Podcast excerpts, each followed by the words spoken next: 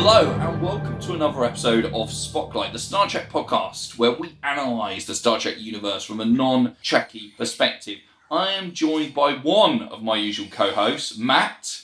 Hello, guys. There is no Paul today because football may be coming home, and, you know, that's important commitment. At the end of the day, like you know, it's like you know, this is the non-Trekkie podcast when one of the uh, one of the hosts has gone astray to go and watch the footy at the end of the day. So there you go. This may But be a recurring thing unless we get knocked the fuck out. It, it could be. It could be. We've got we've got a dream for England to lose. So Paul For the benefits of fellow. Trekkies, England need to go down. but in the meantime, we have a very special guest to fill his shoes for this episode. It's Cam from the Spy Hards podcast. Hello, sir. Hey guys, thanks for having me so much. I'm excited to talk all about Enterprise. I think we can all agree the greatest of all Star Trek shows. I mean, undoubtedly. Of course, there is no of course. dispute about this. It's this taken is well this long for us to find a champion for Enterprise. It's been Hmm. about three years since I've watched an episode, so it feels. Yeah, I mean, you know, Enterprise is clearly the England of Euro 21 at the end of the day. So, yeah. a surprise winner. I'm actually being lose. facetious. Uh, Enterprise isn't my favorite. Uh, the original series is my favorite, but I have a real soft spot for Enterprise, so I'm always excited to talk about it. Okay, so it wasn't. It was not you on the Spy Hards uh, account who was casting aspersions towards the original series today on Twitter. Definitely not. I would never cast aspersions on anything to do with the original series, except for maybe the alternative factor and probably the empath. I think those two episodes for sure. That seems fair, and maybe a few others as well. So, Cam, tell us a bit about yourself.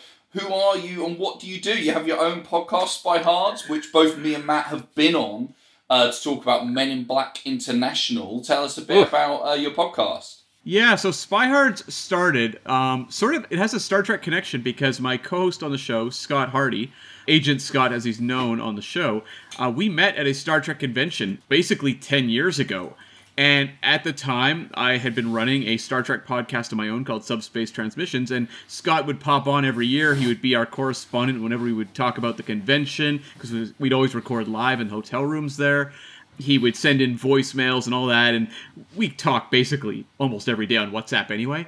But at a certain point during the pandemic, it kind of became clear we needed something to do with our time. We had too much time on our hands, and so Scott had always wanted to do a podcast and approached me and said, Hey, do you want to do a podcast? Do you have any ideas? And one thing was, Scott and I always talked about James Bond stuff. He would do a rewatch and then text me back and forth, and we would break down all the movies. And initially, we were kind of just edging around doing something James Bond, but there's so much competition in the James Bond podcast world. James Bonding is one of my favorite podcasts, and it's also limited. There's like 25 movies, there's some unofficial stuff, but how much can you really do? So we decided on Spy Hards, where we could tackle obviously James Bond, but also do Mission Impossible, Johnny English, even, you know, obscurities like Little Drummer Girl or the Flint films. You know, there's just so much to dive into. So that's sort of how it got started. I love that Johnny English was the next franchise you pulled after Mission Impossible. Like you got Bond, you got Mission Imp, you got Johnny English, baby.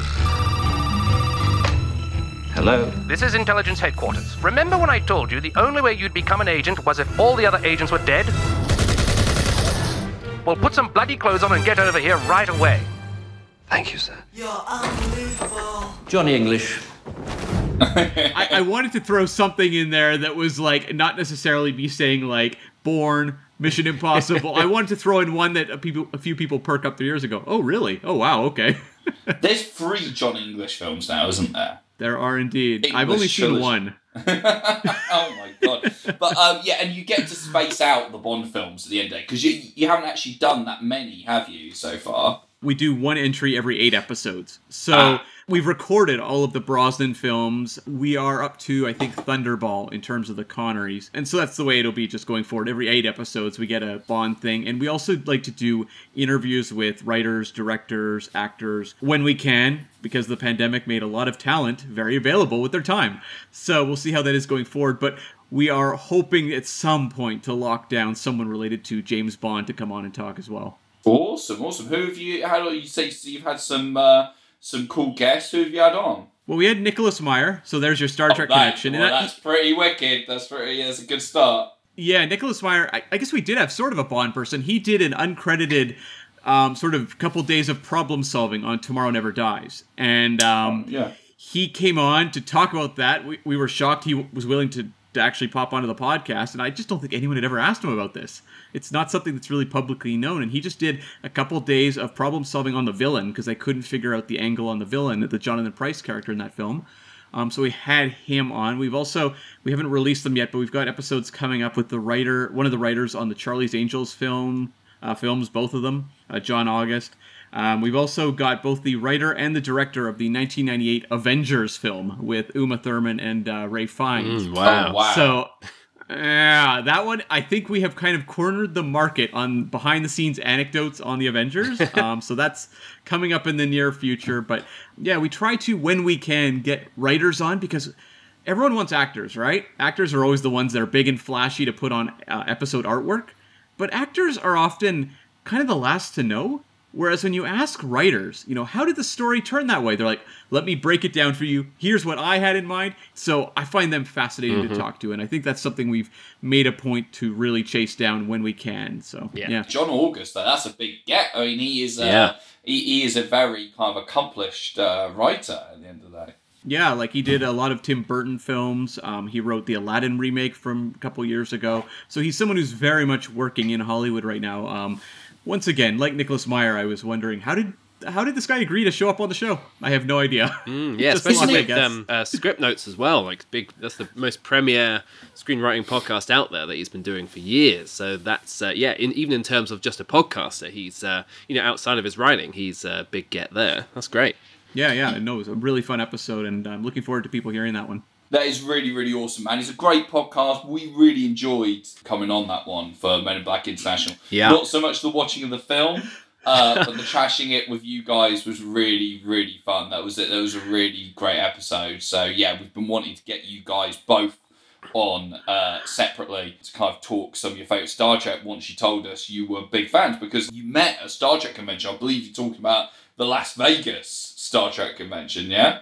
Yeah, it used to be called Star Trek Las Vegas, but now that they've lost the CBS affiliation, uh, now it's known as, I think this year, the 55 year mission, I guess next year, the 56 year mission, and so on. But yeah, we would meet there every year. We just met through circumstance, just he was kind of a friend of a friend, and uh, that's just kind of the way it rolled. But that has been our go to. We have about 10 friends that we all meet up with every single summer when we can outside of a pandemic situation. And we spend, you know, eight or nine days together just hanging out in Las Vegas. So it's an absolute blast. Cool, man. Yeah, I mean, we, we are very jealous that. We love Vegas and we, we'd love to go. Funnily enough, this is something I don't think we talked about when we went on Spy Hards. It being that you met at the Vegas con, did you get to go to the Star Trek experience at the Hilton in Las Vegas before it closed?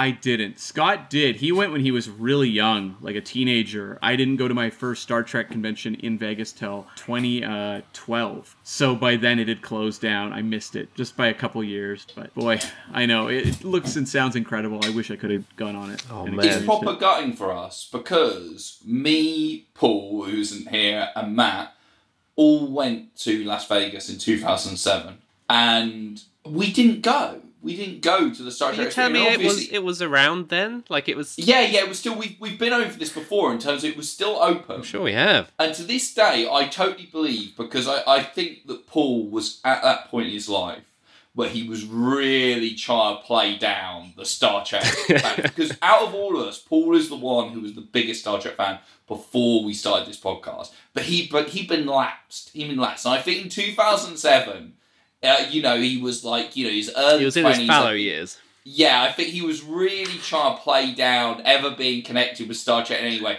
So I don't think he would have piped up. I, I, the thing is, I'm convinced that Paul might have snuck off in the middle of the night to go to Star Trek Experience, or like you know, been secretly like just wanting to turn around. We, we were going like, "Hey, let's go to that strip club over there," and like, and Paul was just like, "He's the Star Trek," and just literally couldn't quite say it for fear of being ridiculed. And now, of course, we wish you all had because it would have been amazing. We probably all loved it.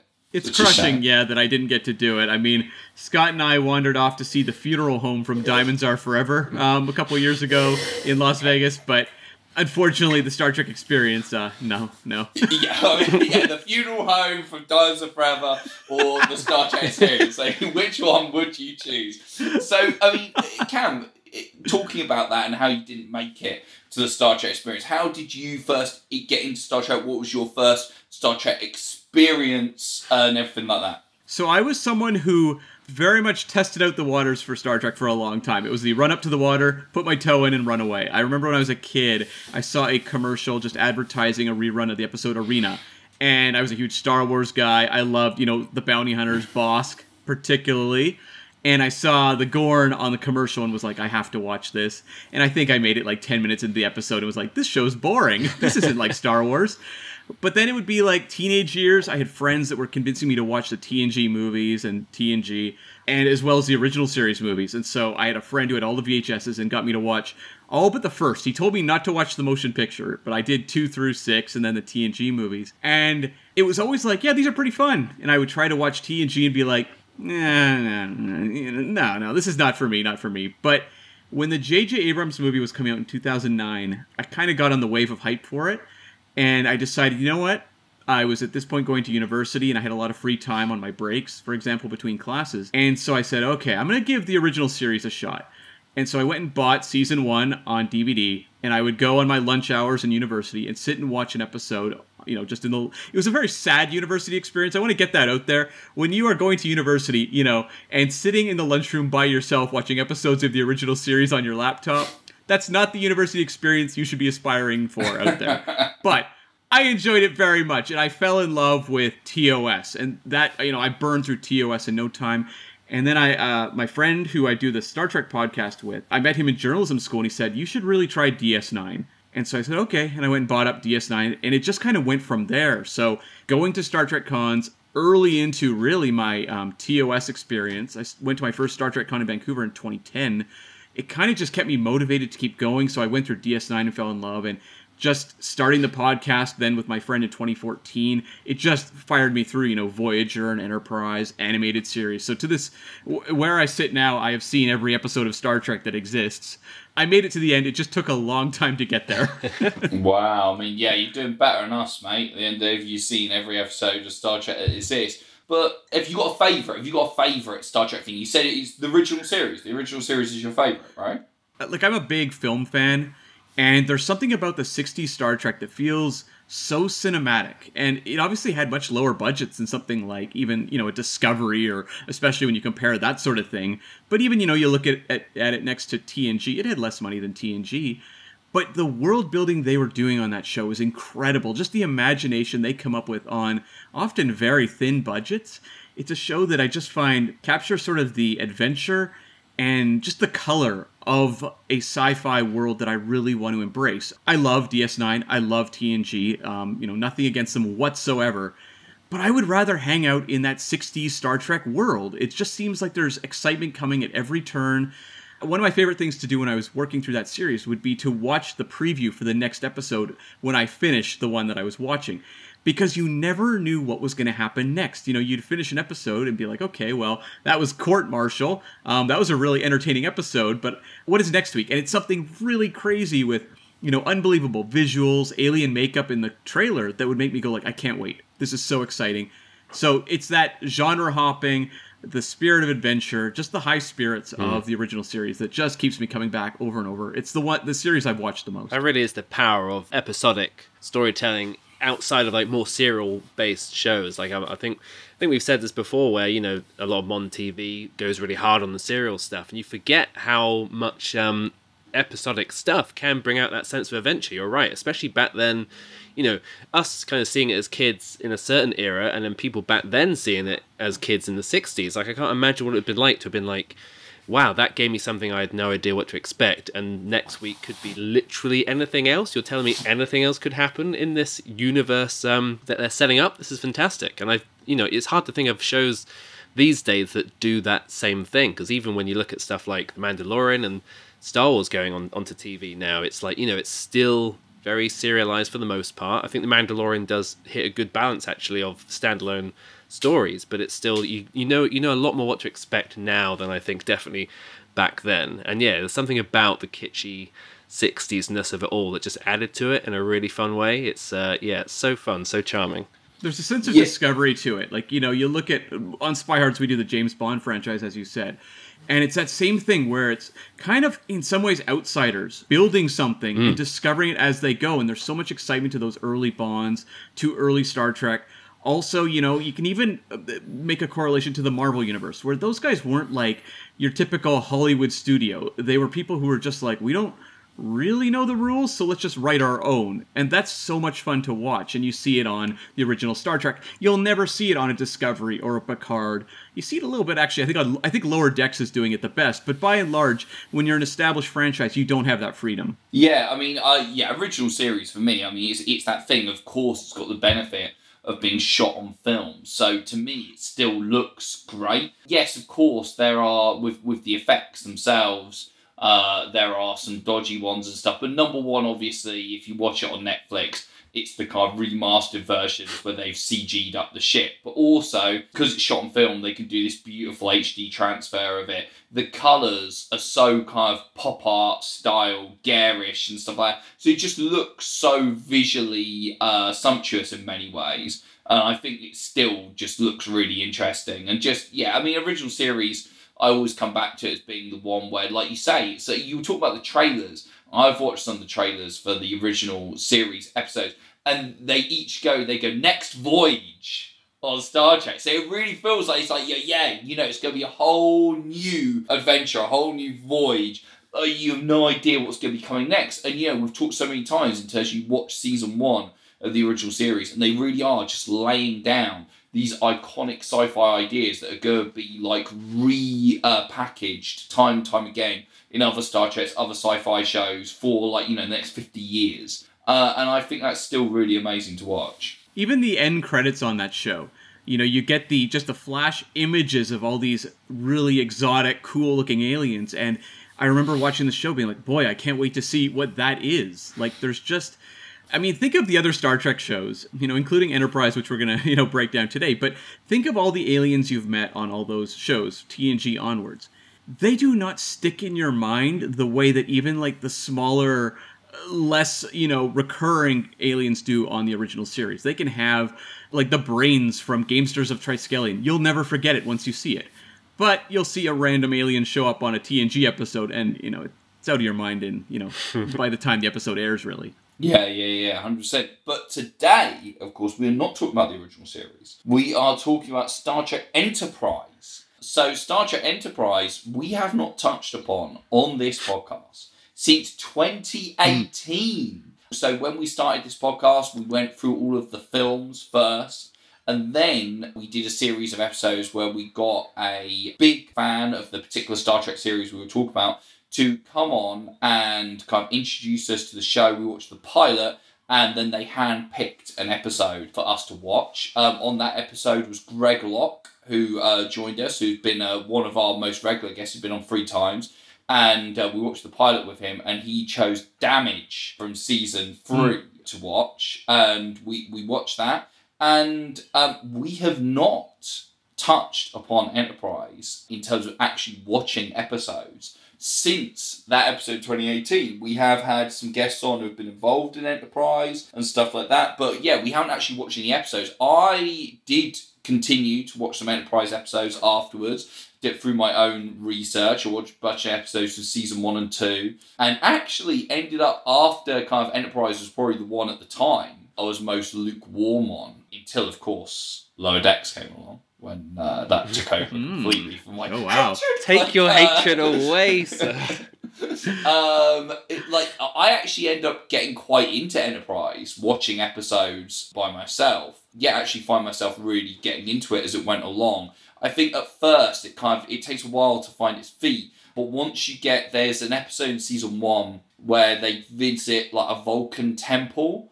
And then they find out that actually there's like a hidden like Vulcan like lab like below the temple. It's, it's the religious kind of say it's all kind of like a front. It's all bullshit. And that was where things started to get interesting. There's some really great episodes. There's a great episode in season one called Dear Doctor, which focuses on uh, Dr. Phlox, where he he kind of like has to basically choose to let this entire like species like die because it's the way the natural order of things the way it should go. I know it's like a controversial episode like Tuvix is kind of thing where you know the characters do something that's quite non-heroic for the kind of greater good. But I really liked that; it was really interesting.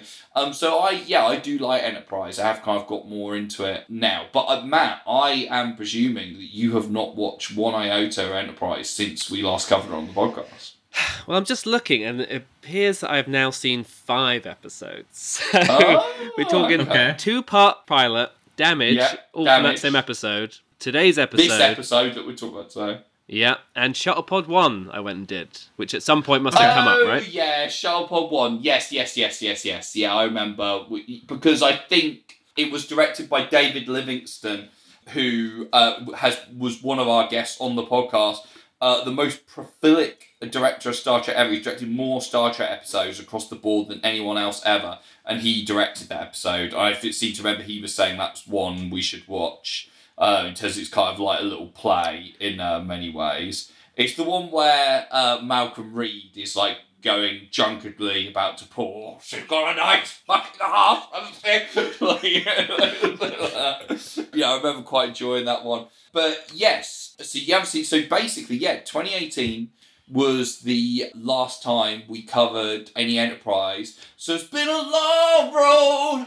Getting from there to here uh, to return to Yeah. Enterprise. But Cam, you have picked the episode to talk about Twilight from Star Trek Enterprise, Season 3, Episode 8. UPN Wednesday, a stunning new Star Trek Enterprise. In the blink of an eye, Earth. their greatest fear. Destroyed. How could it have happened? We could have saved them. And who will pay? You are relieved of command. The Enterprise you must not miss.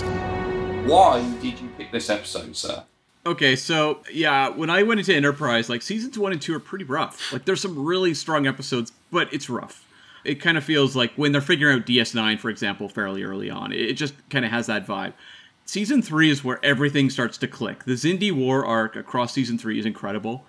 And um, I knew I wanted to come on and talk about an episode that is really strong that I think embodies what Enterprise does very well because a lot of people would say, well, that's nothing. Enterprise is the worst. But I actually think when you tend to look at a lot of the great episodes of Enterprise, they very much center on T'Pol. I think that's a character that is very underrated, one I would love to see back in the franchise. Jolene Blalock, I think, is very, very, very wealthy, I think now. I don't know that she has any interest in doing more Star Trek, but nonetheless, like, I think that character is kind of the heart and soul of that show. And this was the most interesting one, I think, of the dynamic between her and Archer. Another character, you know, Archer's another character that gets a lot of shade thrown at him as, you know, he's often dubbed the worst Star Trek captain. And I feel like this episode embodies the best of both of them and sort of communicates why this show works so well, at least for those that really love it. Why's Gillian Blaycock got lots of money? Not from this show, I presume. Oh, well, she married, um, it was like a um, tech billionaire, I think. Oh, wow, okay. Um, so she, you know, they have two kids or something, two or three kids. I don't even know how many. But she's living a great life. Don't feel bad for Jolene Blalock, but I just Right. think the likelihood of her deciding, you know, I want to do two or three episodes on Star Trek Picard or something seem kind of unlikely at this point. Yeah, I mean, and also it's that thing of like you say, kind of unlikely that I think they'd be inviting her back really because, like you say, Enterprise. It's like, and this is no shade on her. Enterprise is just not, you know, the the show of Star Trek that's the most well thought of, is it? In terms of like, you know, they they want the characters that are gonna have kind of the marquee value that people are like gonna go, oh yeah, we know who they are, like the Qs and seven and nines. But Twilight. Season 3, Episode 8, written by Michael Sussman, uh, who wrote 12 episodes of Star Trek Voyager. He had his hand in 23 episodes of Enterprise. Uh, he wrote uh, Regeneration, which is the Borg episode of Enterprise, which was again directed by our pal, uh, previous guest, David Livingston. And I, I really like that episode, Regeneration, from season two. That's a really good, exciting kind of episode. Uh, he also wrote the Mirror Universe two-parter of Enterprise in season four, which I know is meant to be good. He, I kind of had a look at what else he'd done, kind of like over the years. He's kind of written episodes here and there of various different TV shows, not a huge amount. He wrote an episode of the Twelve Monkeys TV series, not not not loads of credits after. It's mostly Star Trek. Um, it was directed by Robert Duncan McNeil, who of course played Paris in Star Trek Voyager. I didn't really know this about uh, Robert Duncan McNeil, but he has mostly become a TV director uh, since playing Paris in Voyager. He actually directed four episodes of Voyager. He also directed four episodes of Enterprise. But since then, he's directed episodes of Dawson's Creek, One Tree Hill, Desperate Housewives, The OC, Las Vegas, uh, a show that we watched in prep for Girl Las Vegas. Uh, Supernatural, The Mentalist, Blue Bloods, The Orville, cashed in on that Star Trek cachet for that. Suits, he directed fucking loads and loads of TV. That's all so those all those classic done well. noughties uh, naughty shows straight through. I mean, wonder if he can make Yeah. a comeback in the in the way that Frakes did in getting to direct modern Trek as well. Like that's it. Get it all in the family.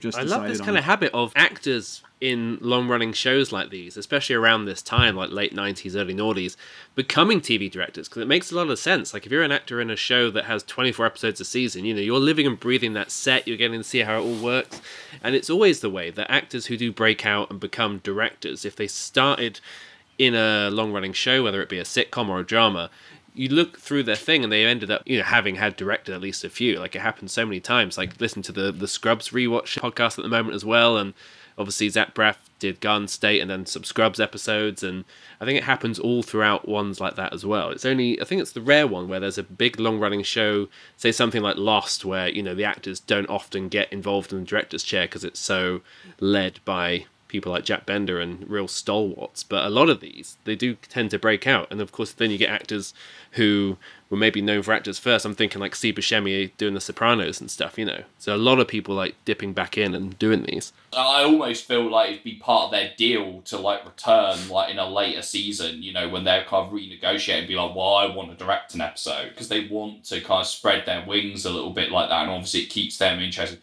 So, Twilight, has anyone got a kind of little uh, little plot description? Matt, you're usually on this. Yeah, so this episode sees Captain Archer get involved in this accident that affects his long term memory, so he is relieved of duty of Enterprise, which leads to them failing this mission to stop you know, to stop this attack from the Xindi, which results in the destruction of fucking Earth itself. Real attention grabbing kind of pre credits there with this um big huge planet destruction opener. It's like JJ stepped in for a moment there. And then hmm. it kind of, you know, cuts to like years later, and, and the remnants of humanity have settled Battlestar Galactica style in various places, and Dr. Phlox eventually stumbles upon a way to possibly cure Archer's condition, which would involve it kind of affecting it in the past as well. So it becomes a bit of a heavy episode on stuff like, you know, about stuff like memory and time and everything. And yeah, they discover that if they can cure this thing, it cures it through the timeline. And so if they can do it completely, then perhaps that will alter the course of history, because then Archer would not have been relieved and maybe things would have gone differently on that fateful day. Yeah, it's proper timey-wimey, uh, isn't it, this episode? And really kind of quite heady. I, I kind of, like, about halfway through, I uh, wrote on my uh, note, Star Trek Memento. yeah, Like, same here. uh, yeah, Memento, really but Star Trek. Yeah, yeah, it really feels like the Star Trek take on Memento. It does. It also feels like they're looking at All Good Things, the finale of TNG as well, which Yeah. also had the older captain who has a neurological condition having to go back and revisit the crew he hasn't seen in some years. Where are they at now? It has that sort of vibe, but played as more of a, you know, obviously All Good Things is like one of the most epic episodes of Star Trek that exist. It was one of the all-time great TV finales, whereas here it's just like let's just make a super solid, I think really excellent hour long, edgier seat story, but very much informed by character dynamics. In this case, you know, Archer and T'Pol. Yeah, I mean, it's a really good pre-titles, like Matt said. Like, you know, it's, it's very arresting because you're immediately like, what the fuck is going on? That almost feels a bit like Crimson Tide at the start with, like, you know, Archer being kept in his kind of room and everything. But yeah, he knocks someone out to get out of his room, then kind of goes to the uh, goes to the bridge. And yeah, it really is quite shocking, like, you know, seeing that. And I, um, there's that weird, like, almost like CG kind of revolving kind of planet killer type thing uh, that comes on. I actually thought the CG on that was quite good. The CG on Enterprise is not bad. It's actually a lot of it has aged quite well. It is weird, I find, though, when I look at older Star Trek shows that they often look better than some of the CG I'm seeing on Picard or Discovery. Well, that's the thing, isn't it? When you look at TNG, like the remastered version, like they didn't actually change any of the effects for that. They didn't like make them CG or whatever. But you look at them, you, they look so amazing, like in that kind of HD transfer. You almost like I remember when I first saw uh, watch TNG on like Netflix. I think I even said it on this podcast. I think I said, "Oh yeah, they've done really, really nice job of kind of remastering those effects of like kind of going back and kind of making them CG." And Paul was just like, "Oh no, they haven't. Uh, They they did that on TOS, but not on TNG." And it just looks that fucking good. Just looks that amazing. Like you know the ship and stuff like that. That you you think that's the case, but they that that's their thing in terms of like it's the practical, isn't it? Like you know, for me, the practical effects always age better than that kind of early CG, uh, which often looks like dog shit. But yeah, like I say, that, that actually looks quite cool. Um, and I actually kind of, I mean, it's, it's weird. I I found this episode quite discombobulating, like the structure, and everything like that, because you have that opening and then kind of come back and then it's kind of suddenly he's older and T'Pol's older and she's kind of you know saying what what was the last thing you remember? And I thought when he she said oh what's the last thing you remember? He was naturally going to go oh when I came onto the bridge and we saw the earth being destroyed or, or whatever. Because that to me like it just a writing way that seems the natural thing because we've just seen that as an audience. So it's kind of feels like the natural thing for him to say but he doesn't. He goes like, "Oh yeah, this thing," and so we go to a completely different time when him and T'Pol just walking along having a chat. I'm like, "Oh right, so how do we get to that bit?" You know, and then we're gonna presumably lead up to that, but we're already in the future now with with T'Pol and old Archer. So just kind of like, how are those two things gonna connect? I mean, considering this is all done in one 42 minute episode, it's not a two parter or anything like that. Uh, there's quite a there's quite a lot of kind of plot and kind of beats to kind of get your head around. I think. There are, and I think one of the genius things is so often, you know, in uh, any sort of show, you don't get the sense of ramifications when there's these sort of apocalyptic stakes.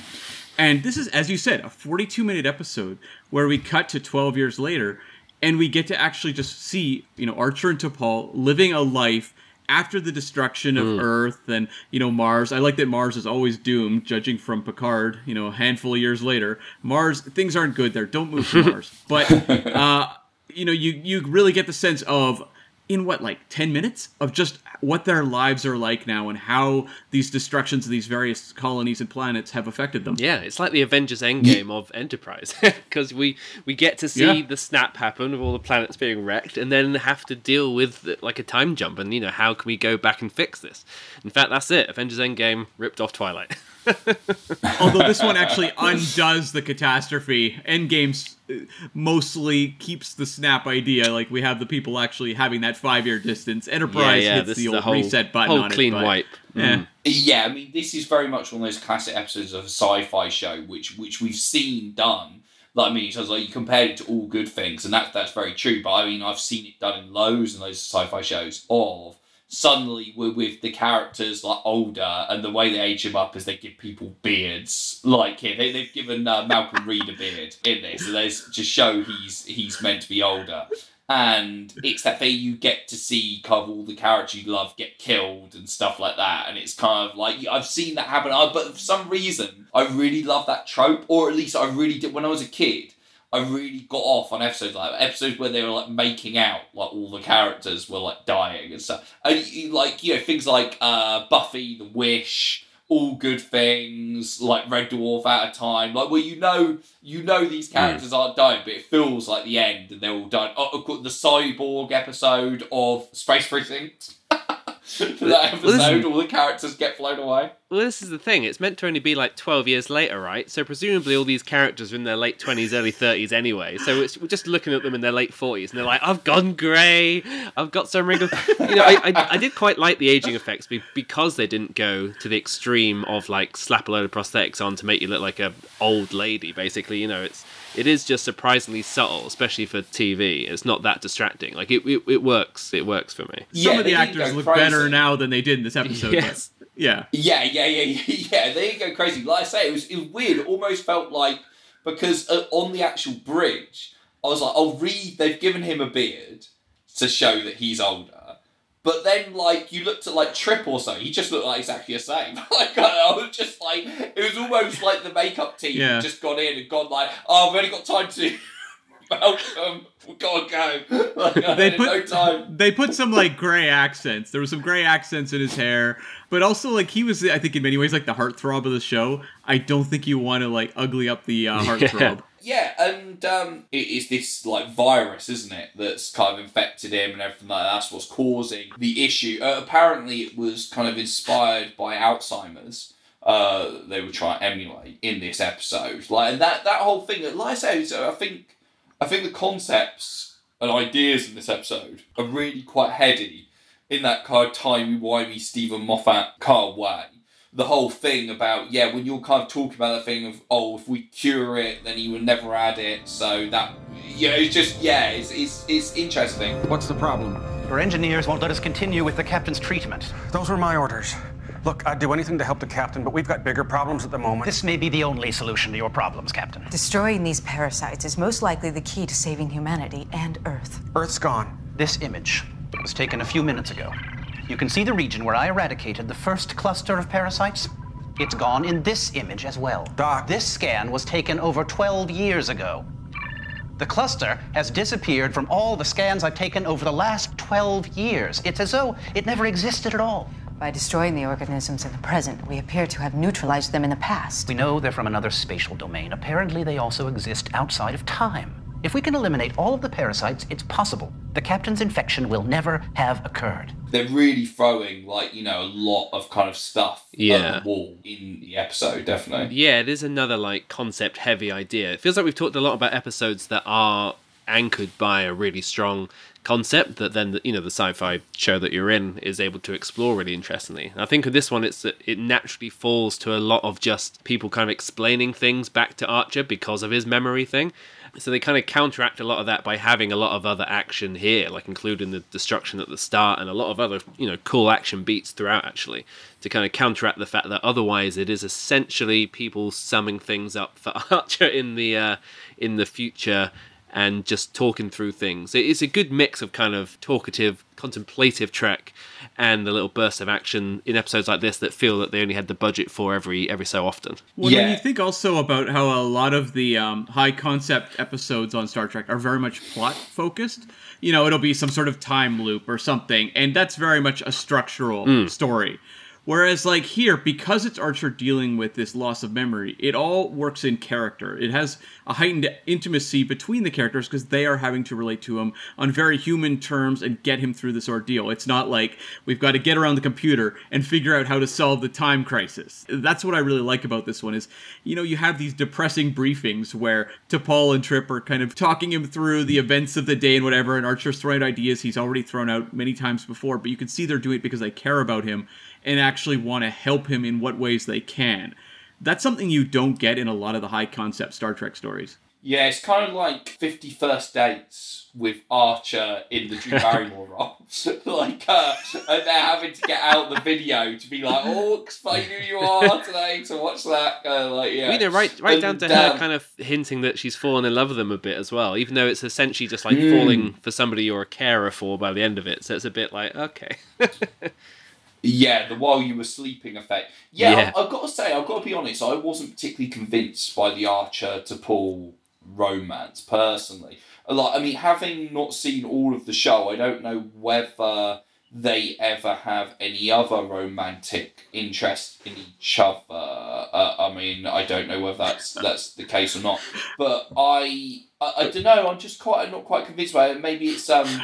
I feel like there's definitely like an age difference between Bakula and her because he was already kind of an older star by that point. She was presumably very young, or certain looks it. And yeah, I just I, it just feels to me like a bit kind of eh, like I buy her and uh, I buy her and Trip like more. Like you know, they they've got a kind of uh, a sexual flirtation kind of you know because they're both like the sexiest people on the show kind of thing. Well, the thing about I think Enterprise is what makes it really effective is that it has that serialization throughout. It's not necessarily sticking to ongoing stories the way that like a Discovery does, but it keeps a consistency in characters. So like there's very much growth from episode 1 onwards and like you guys did Broken Bow, the um, Yes, you know, yes, the yes. premiere Mhm. of Enterprise. Archer and T'Pol are not warm in that episode. And that's much of like season 1 is that these two don't see eye to eye. They often have conflict. And by the time you get to an episode like this, to me it feels so earned because we've watched the thawing of that relationship and we see now that I think Jolene Blalock plays that moment, you know, we talked about brilliantly, where she says, you know, our relationship has evolved. Because it doesn't actually indicate it is a romantic or sexual relationship. There is a heightened level of intimacy that did not exist before. And I think that's really important because that's something that going back, the show was building to a moment like that. It doesn't feel like some of the more episodic Star Treks, they would throw that in, then the next week be kind of forgotten about. You know, you have the Worf Troy romance, for example, in season seven of TNG, which you get a couple episodes, no one ever mentions it ever again when you get to the movies. Whereas, like here, T'Pol and Archer are two characters who, like you said, Trip and T'Pol have the real sparks. The show definitely follows down that road. But I think the thing about both Archer and T'Pol is you look at their role within Star Trek. He is the first Star Trek captain. He is the one that is going to lay the foundations for the Federation. She is the first Vulcan to go and serve on, you know, a human Starfleet vessel.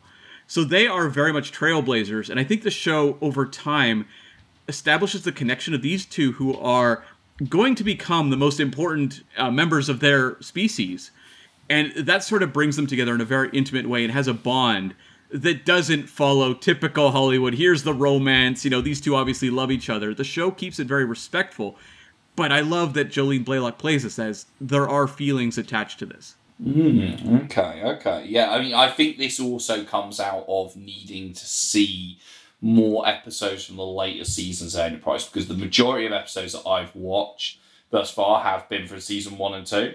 And I know that everyone's kind of general opinion is season three and four are the kind of, you know, the better seasons of Enterprise where it really finds its feet. And although I've really enjoyed some episodes of season one and two, they feel far more kind of individual. Whereas I know season three and four, you're getting more into the arcs, more into the character arcs and everything like that. So I, I, I guess I'll pick up on far more of that and the kind of foring of the uh, T'Pol Archer relationship as it goes on. So should we move on to kind of final final thoughts on the episode? Yeah. Um. So I, I think, like as I said, I think what makes this one so special is the character dynamics, and there's a few moments. I'm not gonna lie. This is not a perfect episode. I think in terms of high concept, um, I think it probably does it better than Enterprise ever does it again. I think it's the best of the high concept Enterprise episodes. I rank this near the top of my Enterprise rankings. The Mirror Universe, actually, two parter is really up there as well. But there's a couple of moments I'll just point out. You know, it's very much 2004 or three or whatever this was. You have like uh, my one of my favorite. There's a couple gender moments we should maybe highlight, like uh, when Archer goes back to the ship and hey, Reed, you're a captain of the Intrepid now. Awesome. Does everyone get to command their own ship? And Hoshi's like, not me, Captain. it's like, oh, okay. And then poor Hoshi, she's so disrespected. And uh, and then you know at the end where we have the you know T'Pol, you'd have made a wonderful nurse. it's like um, this is one of the most important Vulcans, like in the history of Vulcan kind. Like, can we not give this woman more respect? you would have made a hell of a nurse. Shit what you're doing now, love. Fuck off my fridge. Well, yeah. Well, is it implied that at the end he remembers? Does he remember everything that happened? I don't because I guess so. this whole I thing is think his he's memory just making screwed a anyway. connection. Yeah, and nothing against nurses out there. Believe me, they do far more important things than I do in my day to day life. Just that the show is very much um, painting it as you are very good at taking care of me. Yeah, because the implication being that if Yeah, he yeah, does yeah. remember everything as well, then he knows she's been looking after him for 12 years and still has the gall to say, yeah, you'd be a good nurse. it's like, yeah, no shit, she's been looking after your ass for a decade. Yeah, I don't think this is an inner light No. style episode, is it? Where he he's going to remember everything that happened or anything like that. He doesn't get a flute out or anything. Anything else? No, that's great. You know, You'd make a wonderful nurse. For me, the intrigue works because it's the high concept stuff, but I, I really enjoy the way Phlox is brought into this and the way they have to smuggle them onto the actual NX-01 to try to repair his memory. And it ties in all the basically all the events are going that are going on during the Xindi War at this time. All the reptilian Xindi attacks and everything are all tied into this. So even though it is a you know reset button episode, it feels like it still has that urgency of that entire season long arc. Yeah, I like Phlox. Interesting character for me. I think he's I think he's really Mhm. good and really well played uh, by John Billingsley. Uh, what did you think, Bravs? Yeah, no, this was a fun one. Like I say, it's a good mix of kind of high concept character moments and action all together. You know, even if by the time they get to the point of, you know, Phlox just essentially walking in and being like, oh, yes, I've, I've worked it out, we've got to do a thing. And then when they realize, you know, doing this will have ramifications through the timeline, and it's just kind of like, oh, yay, it's going to work, here's the thing. And then they have to add in one extra wrinkle of, you know, the attack going on at the same time, which is a clever way of giving more stakes in the finale. But yeah, I mean, I think because you know I haven't seen I haven't seen much, obviously, and I think this what I felt from this was the feeling of you know just Bakula just not being that good enough actor to sell a lot of this. Unfortunately, like I think I need to sit with him a, a bit more because it felt like Fucking hell, shots fired. I mean, he's good, but it jeez. felt like as the like anchor for this, like the idea of you know somebody waking up in the future and realizing you know he's failed and planets are destroyed. You see a bit of it, but he just feels a bit too placid because I was just imagining somebody like Picard in the exact same storyline and like the amount of like rage and like guilt and loss that he'd be able to sell. And I think you know that's I guess that's a semi unfair statement because obviously the characters are completely different, and uh, I don't know enough about Archer to know kind of how he sits and deals with things. But it felt like in from me coming into this, that's a purely like plot element that that main character there was reacting um, a little soft, a little soft, I think. But he has great interplay with T'Pol throughout, of course. And yeah, and I like the kind of ramifications of everything as it goes on. Um, this would be, this, yeah, this has been a good interest, an episode to discuss maybe with Dr. Dean Burnett when we had when we had him on chatting uh, sort of brain tech and things. The idea of you know if you Yeah, that's if- very if you- true. That's very yeah, true, If, if, yeah. if you have a kind of time anomaly parasite in your head, what's the science here for erasing it and having it go each way through the timeline? That's a really interesting idea of, you know, if we can do something now in the present, it will backfire back. But then I guess it opens up a kind of crazy multiverse theory of like, you know, at what point does it stop happening to stop new branching timelines out? I guess from the moment it hits him, which is the point they want to go back to. So that's cool. But you know, there's a lot of a lot of cool ideas here and a lot very well executed as well.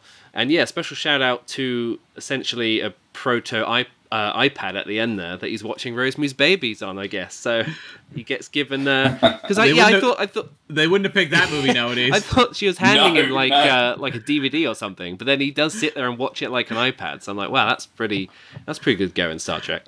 Well, I have a question actually for you Yeah. two. You know, you mentioned Picard. When you look at the other Star Trek captains, whether it's Kirk, Sisko, Janeway, they're very specific personalities. But you guys have only watched a small Mhm. handful of Enterprise episodes. I'm just really curious what your takeaway is. You know, four or five episodes in of Archer. Well, yeah, you go first, man, because I've watched some more than you have. Yeah, well, I'm I'm still not even sure to be honest. I mean, I, I do need to watch them more because obviously Shuttlepod One isn't very heavily focused on him, from what I remember. And yeah, I'm intrigued to see kind of how he deals with the ongoing storylines that crop up throughout Enterprise. But in terms of like uh, you know who he is as a person and how he deals with things as a captain, you know, not all that clear on. So that did make this an interesting episode to watch at this point, seeing him get removed from duty and kind of having to deal with seeing, you know, his replacements and, and the frustration he does portray of, you know, being told to basically just sit around and stay out of the way, basically. You know, oh yeah, you can walk your dog here and there. And um, you know, yeah, I didn't know enough about him to know how much that would rile him up, how much he would accept that, whether it's the sort of guy to to acknowledge, you know, the greater good for the crew and and deal with things that way. So it's interesting to kind of see one that finally, you know, for me, an episode that finally is kind of focused very much on his psyche and his psychology.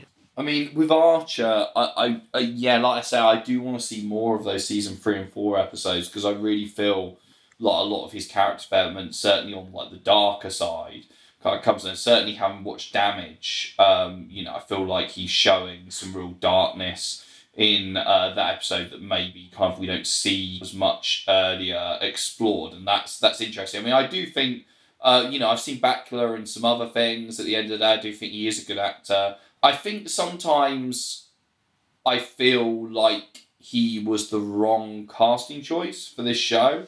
In terms of like, sometimes I feel like because all the other Star Trek captains before this weren't really huge stars beforehand.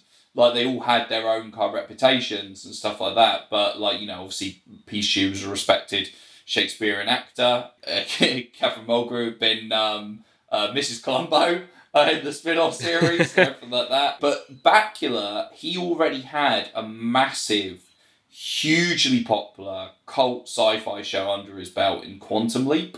So he was already kind of an iconic TV icon in many ways. And I kind of just feel like that was the wrong choice for this series that was meant to be, you know, so kind of going back to the beginning and certainly should have been rawer from the start. Like, you know, I always think like Enterprise should have been more like something like Battlestar Galactica, the remake. Uh, I'm referring to rather than the original, where you feel like the ship's fucking falling apart and like it's all very kind of antiquated and you really feel they're fighting tooth and nail like every episode just to survive out in deep space. I always felt things were too comfortable in Enterprise like immediately, like and then obviously they kind of challenge them later on in the later seasons. Like when you see damage and stuff, it feels more like I would have wanted the show to be from the start. So yeah, I always felt like, like I said, I think he's indicative of those choices of like he feels almost a bit too a bit too TV hunky, a bit too smooth right from the start kind of thing. Whereas maybe they should have picked someone with a little more grit to them, or or just allowed him to have more grit to him. So I'm sure he was capable uh, of it, but I think you know that that comes down to kind of direction and the way they're kind of you know telling him to be as a character. You know, like I say, there's definitely. Uh, definitely getting more intrigued by Archer as I watch more, so I do de- definitely want to watch uh, more and see see what happens. But in this, uh, I, I mean, I, I, I do agree with Matt slightly in the sense of, you know, obviously it's easy to compare uh, something like this to The Inner Light or something like that, or Good Things from TNG. And obviously Patrick Stewart, you know, is kind of, you know, giving it his all there and really, you know, really going to town in that kind of Shakespearean kind of way. And he, you know, we, we've seen so many great episodes of TNG with, with Pichu really emoting big time. And I, I kind of feel Archer always feels slightly too cool for school. Like he's a bit unaffected by him. He doesn't seem even see that bothered when T'Pol gets like blown away, like in this really. And um, yeah, like I say, I wasn't really convinced by their romance. I think it's a really it's it's a funny episode because uh, I'm a lot of the concepts and stuff like that. I think are really interesting, but at the same time, I feel slightly detached from it. Not fully emotionally engaged in the adventure. And I don't know whether that's from not knowing the characters as well or just it not being quite performed as effectively because you know I have watched random episodes of DS9 and TNG before I saw too many of them really been hooked in. It's a definitely a great a great concept and there's some interest there's a lot of interesting stuff in there. I think maybe if it had been a two-parter, there would have been more more time to kind of get into everything. I think it's an odd one for me. I do, I Hmm. did get some stuff out of it and did enjoy it, but um, yeah, it doesn't quite doesn't quite connect with me. Hmm. Maybe the way the way I want it. Where does this one kind of rank for you, Cam, in, in all in all all of uh, Enterprise? Do you kind of have an idea? Yeah, it's upper tier for me. Like this is probably a top ten episode. It might be a top five. Uh, it's right up there. There's Mm, another okay. actually Jolene Blalock showcase episode called Carbon Creek from season two. I considered pitching to you guys. Carbon Creek is one about uh, T'Pol's um, ancestor. So as played by Jolene Blalock, but I thought it'd be better to do one more, uh, Mm. you know, on brand for the show. But that's another really great one, and I just really find when you tend to go through the highlights of that show, they tend to be tied to the T'Pol character. And you guys touched on it earlier. You know, it seems unlikely they'll bring back a lot of the Enterprise crew because when you throw them up in promos for your new show, a lot of the audience doesn't really care. Uh, and I feel like we might get a Scott Bakula appearance because it's Scott Bakula. Yeah, that feels But- the most likely because he's a star anyway. Yeah. Yes, but T'Pol to me feels like the most in- important character in Enterprise, and it's one who I think you could so easily work into Star Trek stories that take place, you know, the years after this show. Yeah, yeah, yeah, yeah. No, I, I think that's totally possible, and um, yeah, like, like I say, I mean, uh, you know, uh, with, with this episode, it's no slight on the show uh, to say, you know, I wasn't as blown away by this episode. Perhaps uh, you were, because there are episodes of Enterprise I've seen which I actually prefer to this one. I think it's just this one not connecting with me as much. Like say, uh, Dear Doctor, and the episode was talking about the Vulcan mm-hmm. Temple. I think I prefer to this. I just found them more kind. Of, I th- I found those episodes really interesting in terms of they were more leaning towards. I think what Enterprise could have gone for in terms of the slightly more DS9 uh, vibe of kind of you know real shades of grey in the characters and stuff and the and the world uh, they're exploring. Um, so yeah, it, it, but it definitely um, urges me on to go back mm. and keep watching some more Enterprise because I want to get yeah. to those season in, in three ter- episodes. In definitely. terms of some of the other rankings, uh, back in 2014, IO9 ranked this as the 33rd best episode of Star Trek. Uh, out of over wow. out of the 700 oh, wow. out of the over 700 ones made at that time. So yeah, this is pre-discovery. And in 2015, What Culture ranked it as the 27th best episode of all time of all Star Trek in terms of just Enterprise, yeah, recently, 2021, the Digital Fix said this was the best episode in season three. Uh, something that exec producer Manny Coto has also said about this episode. So yeah, it is uh, does is well regarded. Well, there you go. Yeah, it's obviously considered very highly. So I mean, you know, maybe like you know, if I go back and what rewatch this one uh, later on when I've watched a lot more Enterprise, maybe it will vibe with me more. You know, maybe it's that familiarity with the characters uh, that kind of makes it kind of resonate. Uh, so maybe I have to go back. Well, maybe it's a little bit like um, you know, listeners will probably know this. Um, the episode say like his way from DS9, where Odo and Kira get together. Like great episode, but if you watch it in isolation, does it mean much? Probably not. Like maybe Twilight is very much informed, like ongoing on that, you know, three year journey with the characters to get here. Like maybe that is incredibly vital. There are a lot of fucking shows where you, sh- if you showed like one of the best episodes to someone from a later season, that they might go, yeah, it's a good episode of TV, but it's not going to resonate with them in the same way that it does you, a massive fan of the show, because they just simply not got that level of investment. So, totally, yeah. So Cam, tell us where we can find you online and your podcast as well. I don't think I actually knew that your Star Trek podcast was still going. I think I thought that was something you'd done in the past and kind of closed the book on, but it's it's it's still it's still it's still up and running, still going. It is still going. Uh, yeah, that's Subspace Transmissions. Um, it's been going since 2014. We do we- episodes every week, and uh, we have never broken that schedule. We I think wow. take one week off around Christmas uh, around the Christmas, New Year's, we'll have a one week break. But other than that, yeah, it's been just charging through, and um, we've done a number of panels in Vegas as well. So uh, if you know, one day when things are better, and we'll probably be doing panels in Vegas again. But yeah, so as for me, you know, Spy Hards, uh, the spy movie podcast, can be found anywhere you get podcasts, or you can find us on social media at Spyhards, um, S P Y H A R D S. It's super easy to find. And as for me, you can find me on Twitter at Cam V is in I don't know Victory Smith. And with uh, subspace transmissions, what, what what's the angle on that in terms of with Star Trek? You just or is it just whatever? You just do whatever you feel like, or do you have like a theme or? Okay, so when we started, it was the idea was we didn't want to just do episode reviews, like just because you guys are doing it. Like there's a lot of podcasts that do it really well and we just thought you know what? Like let's take an angle that seems more us i guess. And so for us a lot of it was we had a real sense of humor about star trek. We liked making fun of episodes uh, and we just noticed a lot of people were very academic. And this is in, back in 2014 there was a lot of star trek podcasts that were a little dry. And so we said, okay, we don't want to do that. So we always say we're tackling the best, worst, weirdest, wildest, and everything in between that Star Trek has to offer. So we do, you know, we've covered the movies, we've done all the two parters, and we do ongoing coverage of Lower Decks, Discovery, Picard. But when we're not doing that, we're doing more topics like, um, well, I said we did the Jonathan Frakes as Star Trek ambassador episode. We've done ones on like we've done some really crazy ones. So we've done like musical moments. We've done um, holodeck hookups. You know, characters having romances on the holodeck. Uh, we did one even a really interesting one I thought that was pitched as a joke between the two of us, but we actually turned into a pretty fun episode called Irish Stereotypes in Star Trek, and how Star Trek has all these weird Irish stereotypes they constantly bring up. So we just find angles on the franchise week to week, and lately we've been doing rankings of supporting characters, lead characters, villains, all that sort of stuff as well. So we just kind of hop around just to keep ourselves entertained, really. Amazing. So you actually done proper panels at the Star Trek convention. What for the podcast? Yeah, uh, we didn't um, release them as actually recorded episodes. We did more. They were designed as actual panels.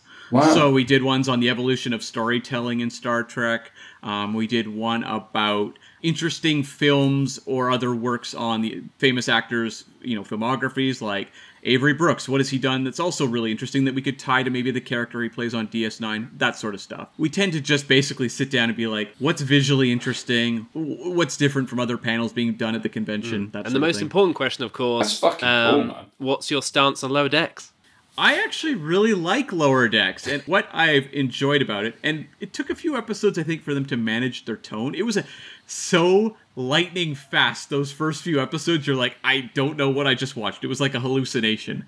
Once they kind of get there in like episode four or five, I think it's just having a really good time with the franchise, and it's working in so many references that only fans are going to get. And even there was been a few that I've had to look up because I couldn't even remember what they were from, but it just feels like it understands its characters really, really well. Like the dynamics right out of the gate are set up very strongly, and it's having fun with the type of Star Trek storytelling we Yeah, don't get. I anymore. agree. You know, Discovery and Picard are these serialized arcs about mysteries we figure out long before the characters do.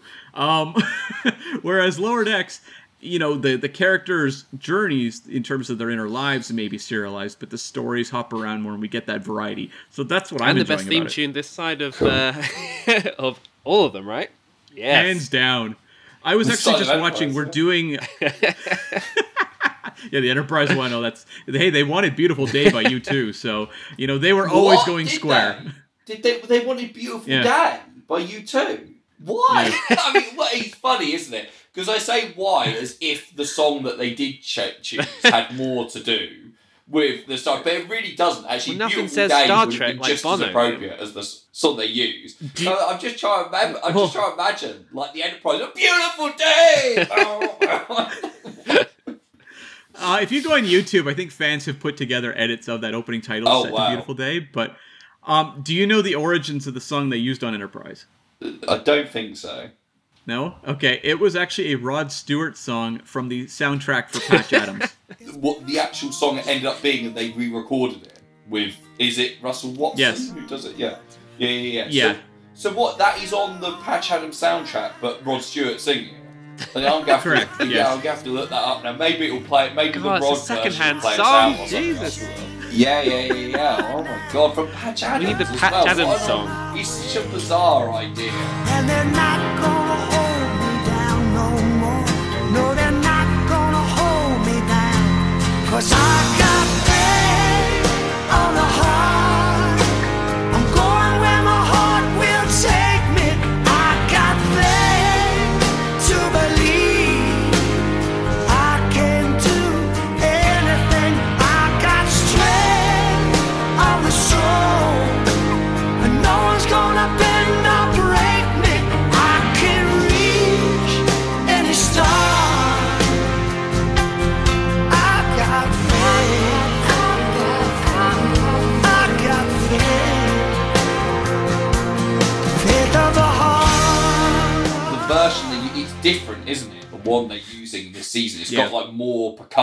Or something. It doesn't sound as good as classic Watson season one.